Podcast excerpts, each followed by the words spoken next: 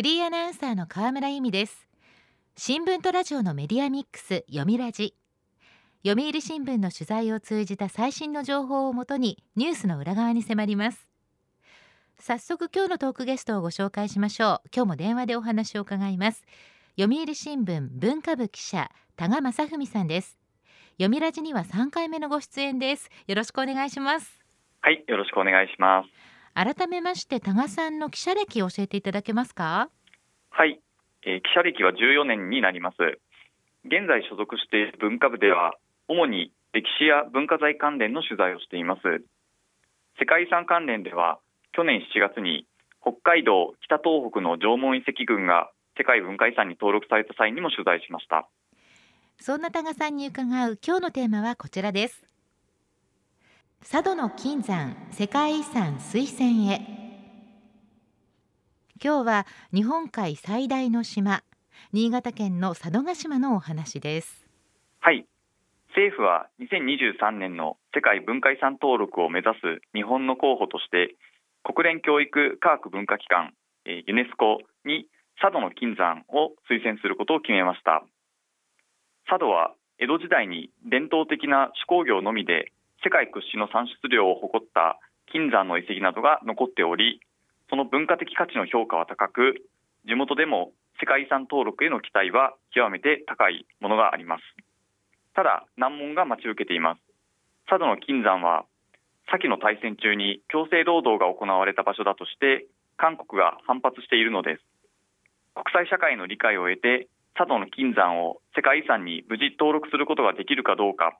これまでの経緯を振り返りつつ今後の課題や見通しを紹介します。はい。ではまず今回登録を目指しますユネスコの世界遺産について教えてください。はい。世界遺産とは文化遺産や自然遺産を人類全体で保護することを目的としたユネスコの制度を指します。1972年に世界遺産条約が採択され今年で半世紀50周年となります。近年は各国で観光資源としての期待が強くありますがあくまで保護を目的とした制度です。2021年12月現在で世界で1154件あります。そんなにたくさんあるんですね。はい。エジプトのピラミッドや中国の万里の長城パリのノートルダム大聖堂など世界的な観光地となっている有名な遺跡や建造物の多くが登録されています。日本からは現在文化遺産20件自然遺産5件が登録されています。奈良の法隆寺や兵庫の姫路城広島の原爆ドームなどが有名で去年青森県の縄文遺跡三内丸山遺跡を含む北海道北東北の縄文遺跡群が登録されました。佐渡の金山は次の世界遺産登録を狙っている案件です。今回登録を目指します佐渡の金山ですがどんなところが魅力ですか？はい私は今年1月佐渡の金山に実際に訪れました。よく知られているのが山の頂上が陥没したような形になっている同様の割戸です。山の頂上から金の鉱脈を掘り進めたため穴が開いたような形に変化した様子がわかります。山の形をも変えてしまうほど多くの人々を熱中させてきた金の持つ魅力を如実に伝える場所と言えます、はい。江戸時代の金の採掘跡である坑道を見学することもできます。雪が降り積もる非常に寒い日で坑道の中もひんやりとした空気に満たされていました。ゴツゴツとした硬い岩盤をくり抜いた坑道が地下深くにまで続きまるでアリの巣のように広がっているなという印象を受けました。島内の坑道は総延長およそ400キロに及ぶといいます。これは佐渡から東京までの距離に匹敵するそうです。坑道の内部には採掘の様子が人形で再現されています。地盤崩落を防ぐために丸太で補強しひっきりなしに出てくる地下水を排出しながら採掘するという非常に大変な作業だったといいます。中には酸欠を防ぐため地上につながる穴も開けられていました。へえ命がけだったんですね。はい。そして佐渡では今も砂金が取れます。地元の観光施設では砂金が含まれる砂を水で丁寧にゆすいで砂金取りを行う体験もすることができます。私も試してみましたがたくさんの砂をゆすいだにもかかわらず2粒しか取れませんでした。一方施設のスタッフの方は手慣れた様子で56粒もの砂金を採取されており昔の人も砂金取りには慣れが大事だったんだろうなと思いました。なるほど。佐渡は江戸時代から本格的に金の採掘が始まり1989年まで続きましたこれまで採掘した金の量は78トン。銀の量は2330トンに及ぶというデータもあります。江戸時代はまだ機械が導入されておらず手作業で世界屈指の金の産出量を誇ったことに佐渡の金山の文化的価値があると評価されています。そうなんですね。1989年ということはおよそ30年前まで採掘が行われていたということですよね。知りませんでした。はい。そして今回世界遺産の候補になるには長い道のりがありました。世界遺産登録の活動は1994年佐渡金銀山遺跡の国史跡指定をきっかけに始まりましたが先に島根県の石見銀山が世界遺産に登録されました。佐渡の金山も石見銀山と合わせて世界遺産に登録することが検討された時期もありましたが島根県側が難色を示したということもありうまくいきませんでした。そうなんですね。はい。その時なぜうまくいかなかったのか。世界遺産登録を推進してきた新潟県や佐渡市はこれまで近世の手工業だけでなく機械化された近代以降が多く残る点もアピールしていました。しかし世界遺産には他のところにはない魅力や価値をアピールしなければなりません。明治時代以降の機械化された金の採掘施設は見た目にも迫力があり実際に観光スポットとしても大変人気なのですが同じような施設が世界中にあるとのことです。やはり近世の遺跡が重要だということでその点をアピールした結果昨年12月世界遺産の国内候補を決める文化審議会の答申でようやく国内候補にふさわしいという評価を受けたのです。なるほど。長年の活動が実を結んでようやくということなんですね。はい。しかし文化審議会が国内候補にする方針を決めてから1ヶ月間紆余曲折がありました背景には韓国の反発があったのです。韓国外交省報道官が文化審議会の答申があった同じ12月28日直ちに撤回することを促すとの談話を発表しました。佐渡の金山は韓国人の強制労働の被害現場だと主張しているのです。こうしたことから政府も推薦の決定ではないと慎重姿勢を貫き実際に一時推薦の見送りが検討されたこともありました。登録には21カ国のユネスコ世界遺産委員会の3分の2以上の同意が必要ですが事実上全会一致が基本とされています。韓国が各国に佐渡の金山の登録を反対するロビー活動を活発化させればそれに共鳴する国が出て登録が危ぶまれる事態も想定されています、はい、一方で反発する韓国への配慮などで先送りすれば自民党内や保守層そして地元の新潟県の理解が得られないなど政府としても難しい判断を強いられました。実際に新潟県知事や佐渡の市長らが推薦を正式決定するよう政府に要請を繰り返し自民党の安倍元総理や高市政調会長ら有力議員からも推薦を正式決定するよう訴える場面がありました。最終的に岸田総理が佐渡の金山を世界遺産候補として推薦することに決めたのは1月28日ユネスコに推薦書を提出する期限が2月1日に迫っていました。まさにギリギリの決断だったのです。読みラジ。今日のトークゲストは読売新聞文化部記者多賀正文さんです。テーマは佐渡の金山世界遺産推薦へです。引き続きお話を伺います。さて佐渡といえば特別天然記念物に指定されています鳥。トキの保護センターがあることも有名ですし太鼓芸能集団古道の活動拠点としても知られていますよね。はい。佐渡といえばやはりトキをイメージする人が多いと思います。2008年からトキは年間で10羽から40羽程度が放たれ2021年末時点で島内には女性下で推定ですが478羽が生息しているそうです。そして太鼓をはじめとする芸能ももちろん盛んです。佐渡の金山には江戸時代全国から大勢の労働者が集まりそこで多様な信仰や芸能が生まれました。今も芸能が盛んな背景には江戸時代以来の伝統がひょっとしたらあるのかもしれません。なるほど。そうかもしれませんね。えそれから金山はもちろんなんですが佐渡は何といっても自然の豊かさが魅力ですよね。はい私は大学時代に一度佐渡島を訪れ今回の取材で訪れたのが2回目でした。大学時代に訪れたのは夏でマリンスポーツなどを楽しむ人がたくさんいらっしゃいました。一方冬の日本海側は気候が厳しく時にはフェリーが欠航になることもあるほどなのですが佐渡の金山のシンボル同遊のワイドが雪に覆われた様子などは絶景です。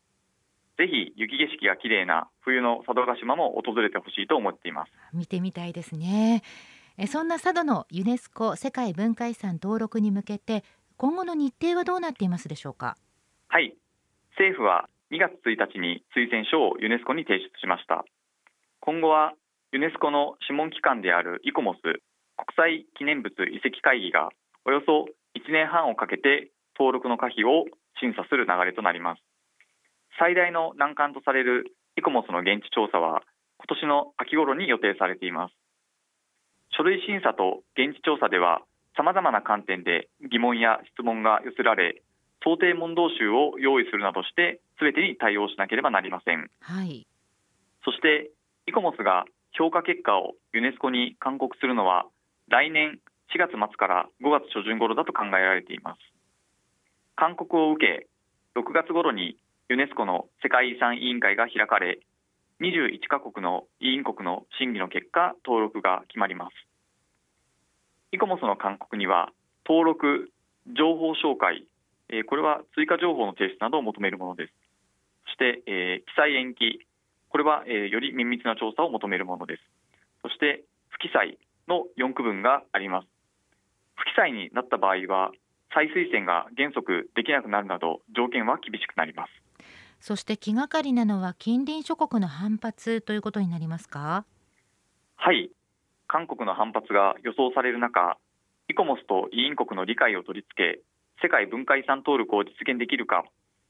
そのために政府は外務省や文化庁など関係する省庁が連携し地元とも共同歩調を取りつつ佐渡の金山の文化的価値を分かりやすく示すとともに韓国が強制労働の被害を受けた現場だなどと反発していることについて反論材料を集めるなど登録に向けた準備を加速させています。今スタートラインに立ったばかりで正念場はこれからだと言えます。なるほど。今後ですね国内だけではなくて海外にも佐渡の金山の魅力をアピールしていく上でどんなことが大事だと思いますか？はい。先ほどから申し上げていますように佐渡の金山は世界遺産登録に向けこれまで地元自治体や研究者がその価値を掘り下げてきました。今回推薦に向けた経緯が注目されたことで佐渡の金山の認知度もより高まったのではないかと思いますがそれでも関心が高いのは新潟県はじめ地元が中心と言えます。素晴らしい文化遺産が佐渡島にあるということを国内外に積極的に発信することでそれを守りたいという方針の方も出てくると思いますしそれが佐渡の金山の魅力を後世に伝えることにもつながっていくと思います。多賀さんも実際に訪ねてみて佐渡への思いが強くなったんじゃないですか？はい、えー、佐渡の金山の国内候補の推薦が決まり地元の佐渡島では祝福の看板や旗が立てられるなどお祭りムードになっています。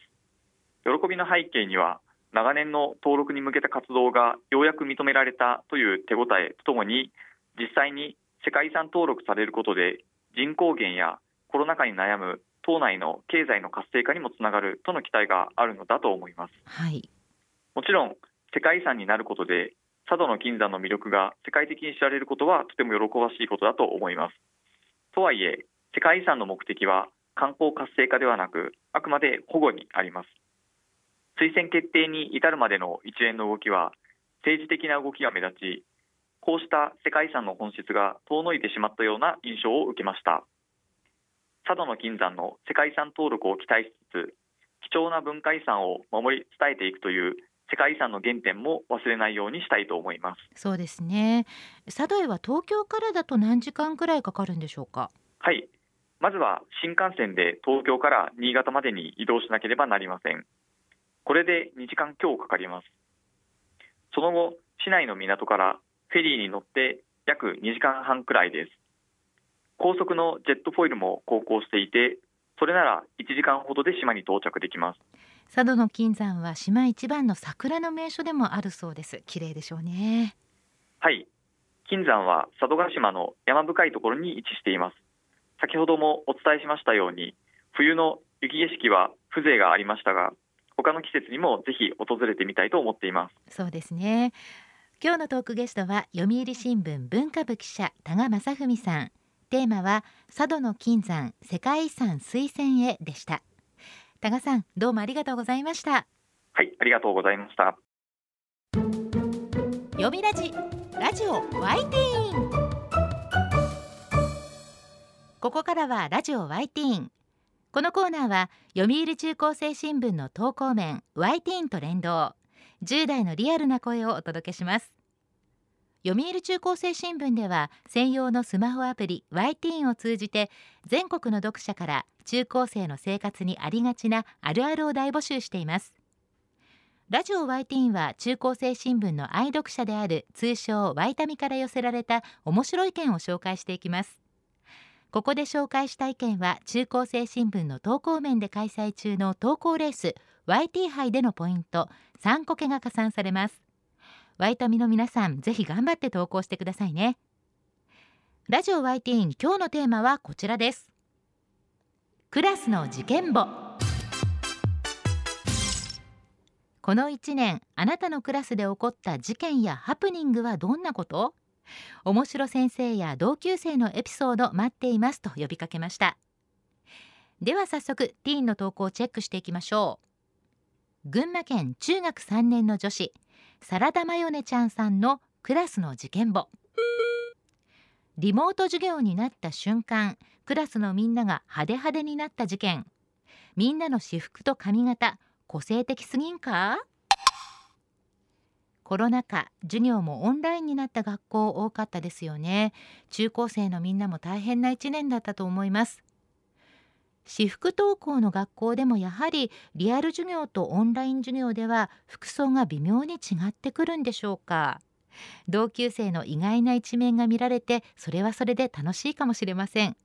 大人のリモート会議でもこういうこと結構ありますよ。では続いての投稿です。埼玉県中学2年の女子ニムシムニツさんのクラスの事件簿。50分授業のうち25分オリンピックについて語る先生。夏のオリンピック東京2020そして冬の北京オリンピックと立て続けでしたから先生きっと夢中だったんでしょうね。感動して語りたくなっちゃったのかな。こちらは先生の意外に熱い一面を発見した事件簿でした。では続いての投稿です。東京都中学2年の女子僕らはみんな疲れてるさんのクラスの事件簿。クラスメートの一人避難訓練失踪事件。と思ったらもし一人いなかったらという校長先生からの騙し役に選ばれていたらしい。先生たちも本気で探していてすごいなと思った。えー、本当ですか？これすごい。まさに事件だったでしょう。ドラマみたいですね。ある一人の生徒には同級生にも教師にさえも秘密のミッションがあったみたいなね。これはもう忘れられない避難訓練。中学生活の一コマですね。では最後の投稿です。埼玉県中学3年の女子ショートケーキさんのクラスの事件簿。英語の時間アボーブを自信満々にアボーベと読んだ人がいて先生含めて大爆笑。上という意味の単語アボーブですね。思わずアボーベってローマ字読みしちゃった感じなんでしょうか。ショートケーキさんのクラスの様子が目に浮かびました。実は私も中学時代にテムズリバーっていうのをなぜかトーマスリバーって読んじゃって みんなに大笑いされた経験があります。中学3年生ということですでに卒業式も終わってるのかな？卒業おめでとうございます。こういうね何気ない学校生活の思い出が実はいつまでも心に残るものです。ラジオ Y ティーンテーマはクラスの受験簿でした。